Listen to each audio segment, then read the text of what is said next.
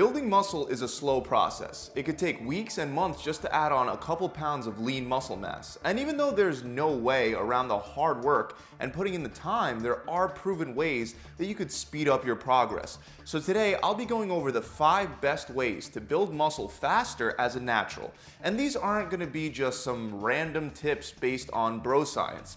Every tip is 100% backed by real scientific evidence. By following the recommendations drawn from the decades of research on building muscle, we can be guaranteed to get faster results. The first way to speed up results is by increasing training frequency, training intensity, and your training volume per session. Training frequency refers to the number of days per week that you work the same muscle groups. So if you only work each muscle in your body once a week, you'll have a lower training frequency than someone working each muscle three times a week. With training volume, I'm referring to a combination of the total amount of sets and reps you perform for each muscle group. And intensity refers to the weight load you're using. You can think of the total amount of work you're performing as frequency times sets times reps times weight load. Studies show that if your goal is to build more muscle, we want to work on increasing the total amount of work performed over time as we adapt.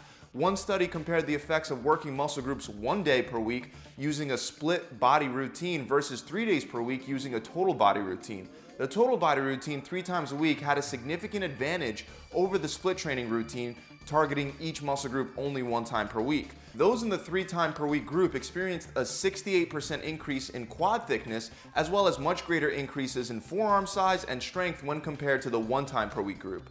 Now, this doesn't mean that split training is worse than full body training because there are ways that you could perform split training more than just once per week.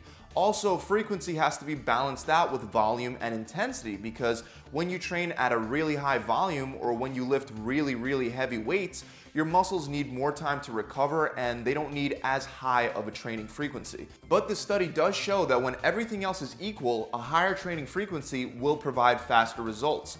With volume, we can increase either sets or reps, and just increasing one of the two can lead to greater muscle growth. For example, one study compared the effects of using either one set, three sets, or six sets per exercise, and it found that doing at least two to three sets per exercise was associated with 46% greater strength gains than one set. Also, multiple sets were associated with 40% greater hypertrophy than a single set, with four to six sets resulting in even greater gains. This proves that increasing the amount of sets performed for each muscle group can lead to more muscle growth. But again, we can't increase frequency, sets, reps, and weight load all at the same time. They have to balance out. So, which should you focus on? Well, another eight week long study compared a higher amount of sets and reps versus a higher amount of weight load used. Essentially, we were comparing volume versus intensity. The results of this study showed that the high intensity, low volume group had more upper body strength gains and muscle gains than the high volume, moderate intensity group they concluded that focusing on training intensity over volume may provide an advantage for accelerating muscle growth and strength gains. So, to sum all this up, you want to first primarily make sure that you're exercising at a high intensity, where you're lifting heavy weight loads. That's goal number one for naturals to consistently pack on more muscle mass. Next, by doing more sets and more total reps with a higher weight load throughout the workout, you can increase the total amount of work performed further, leading to even greater strength gains and greater muscle gains. So make sure you aim for at least two to three sets per muscle group. And finally, you have to balance all this out with training frequency. For maximal muscle growth, you should attempt to work each muscle group at least two times per week. Now, you might be wondering, since intensity is so important, what's the best way to increase it? And that's actually my second tip, which is to use progressive overload. Progressive overload is basically splitting up your routine into micro, meso, and macro cycles. You can imagine this as splitting up your routine into weeks, months, and years. You would spend a few weeks focusing on one rep range like 5 to 8 reps, then you switch to another rep range like 3 to 4 reps, and then you could switch to a higher rep range like 12 to 15 reps. You don't only have to change up reps either. You can also apply periodization to your sets as well as other variables like even training frequency. But the point is that research shows that periodized strength training programs elicit greater strength gains than non-periodized programs. Now within the realm of periodization, you have the standard block or what some people would call the linear periodization model where you would stick to the same cycle of let's say 5 to 8 reps for 3 to 4 weeks before switching to a new cycle. There's also daily undulating periodization, also known as DUP, where rather than waiting 3 to 4 weeks, you might be changing up your rep ranges on a daily basis. For example, if you're training your chest twice a week, you might do 3 to 4 reps for one chest workout, which would be considered more of your heavy day, and then the second day of the week, you can do 8 to 12 reps for a lighter intensity, higher volume day. Many experts claim that DUP is superior to the older block training model, but I don't fully agree, and neither do the studies. Some studies show that the block training model is more efficient than the DUP model in producing strength gains, while other studies show the exact opposite, that DUP is better at producing strength gains than the block model. And if you combine all of the studies together, DUP does seem to beat out periodization for strength gains, although further research is required. I think the block training model is still great because it does offer the advantage of spending more time in one rep range, allowing you more time to make greater adaptations within that one rep range. And that's something you don't really get with DUP. But the point is that in either case, using either type of periodization will give you drastically faster results than not using it at all. Make sure you're mixing up your rep ranges whether you're doing it on a daily, weekly, or a monthly basis. Try each and see which one works best for you. Next, I have a tip for those of you that don't want to lift really heavy weight to build muscle. Even though exercising at higher intensities with heavier weight is my go-to for building muscle, there is another option, blood flow restriction training. For those of you that have never heard of this type of training, it involves wrapping the limb of the muscle that you're intending to work with either cuffs or wraps to allow the flow of blood to your muscles from your arteries while preventing the return of that blood back through the veins. It essentially traps a lot more blood in the muscles that you're working, giving you a far greater pump. Research on blood flow restriction training shows that low intensity resistance training, even as low as 20 to 50% of your one rep max, can increase muscle size and can increase muscle strength the same way that traditional high intensity resistance training can.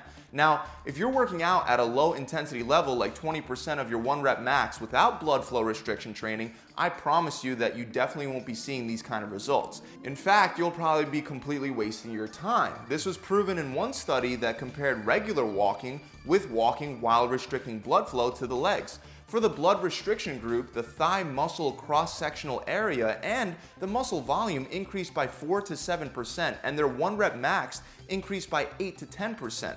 The regular walking group, on the other hand, experienced absolutely no changes at all, meaning the blood flow restriction group had statistically significant gains in muscle size and strength.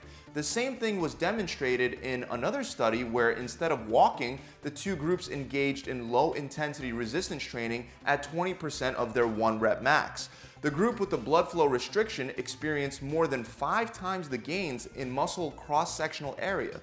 They also increased their one rep max for squats 8% higher than the control group and 20% higher for leg curls. Even though I still prefer high intensity training with heavy weight, low intensity blood flow restriction training can be a great way to throw in some variety into your routine and can be great for people that can't lift heavy weights due to an injury or some other issue. Typically, you would want to wrap at the top of your leg or at the top of your arm right above your biceps. Wrap one layer, don't wrap across your whole leg or your whole arm. It should look like it's one band circling around the same spot. Don't wrap it as tight as you can because that could restrict the blood flow from your arteries defeating the whole purpose. So you would want it snug, not unbearably tight. And then you would aim for higher reps with only low intensity loads. An example would be four sets each with only 30 seconds of rest in between. The first set would be 30 reps, and then the last three would be 15 reps. Let's move on to the next thing you'll want to do, which is eat a higher protein diet. Muscles are mostly made up of protein, so it shouldn't be a big surprise that having a higher protein diet will help you build muscle faster. But how much protein is enough? Well, scientists from McMaster University found that a protein intake of 0.6 to 0.8 grams per pound of body weight spread between 3 to 4 meals is ideal for maximizing protein synthesis. They also mentioned that more protein may be necessary when restricting calories and for really, really lean individuals. This goes hand in hand with another study by Eric Helms that recommends increasing protein intake between 0.8 to 1.3 grams of protein per pound of body weight as you increase your caloric deficit and get leaner. Also, another study confirms that 0.8 grams of protein per pound of body weight is a great starting point, although athletes may benefit from an even greater protein intake. This leads many people to believe that you'll just continue building more and more muscle as you increase your protein intake higher and higher. But that doesn't seem to be the case. One study compared a very high protein intake of about 2 grams of protein per pound of body weight to 0.8 grams of protein per pound of body weight. At the end of the eight week long study, the researchers concluded there were no significant changes between the two groups for body weight, fat mass, fat free mass, or body fat percentage. So having between 0.8 to 1 gram of protein per pound of body weight spread out between 3 to 4 meals seems to be ideal for building muscle faster. And if you're really lean or you're cutting calories to lose body fat, you can slightly increase your protein intake higher than that. The last thing I want to go over is supplementation.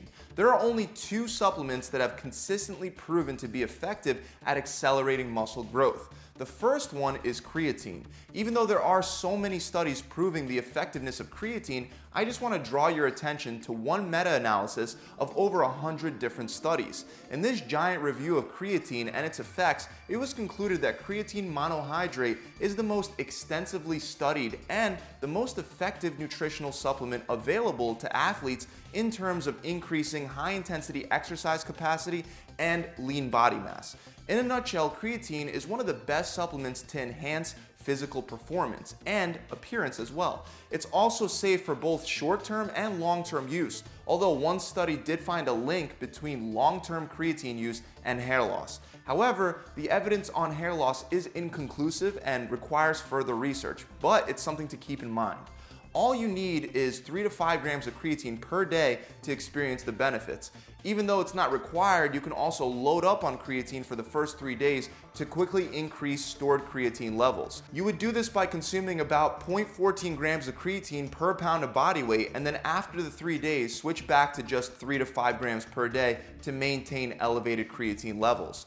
Also, studies suggest that when you combine creatine with a source of carbohydrates and protein, it appears to increase the muscular retention of the creatine. And protein powder is actually that second supplement that's proven to be effective. One analysis of over 32 studies concluded that protein powder won't help you if you just take it without exercise, but if you are training, it can help increase muscle hypertrophy and strength. For muscle building purposes, 20 to 40 grams of protein powder in a shake is all you really need. Whey protein is the most bioavailable and it has the highest concentration of essential amino acids. Plant-based protein sources don't have as large of a variety of essential amino acids as animal-based ones do, but you can mix multiple plant-based sources of protein to get all your amino acids in. The last study I want to mention is a study that compared the effects of whey protein and creatine on lean body mass. The group that took whey protein experienced more lean body mass gains than the placebo group, and the group that took whey protein in combination with creatine experienced significantly more muscle growth than both. That's it guys, I really hope this video has helped you out. If you enjoyed it, make sure you subscribe to my channel and hit that bell icon so you can be notified whenever I release more future free tips and tricks just like this. Also, if you're looking for the fastest way to significantly increase muscle mass in the next six weeks without having to go through years of trial and error, check out my six week muscle building challenge. You'll get a customized meal plan, a progressive 42 day workout plan designed to build muscle fast, and an accountability coach to help guide you through the entire challenge. The best part is, as long as you complete the challenge without cheating and without quitting, you can have the whole course and all the materials for free. To find out more, click the link below in the description, or you can just visit my website directly at gravitytransformation.com. I'll see you guys soon.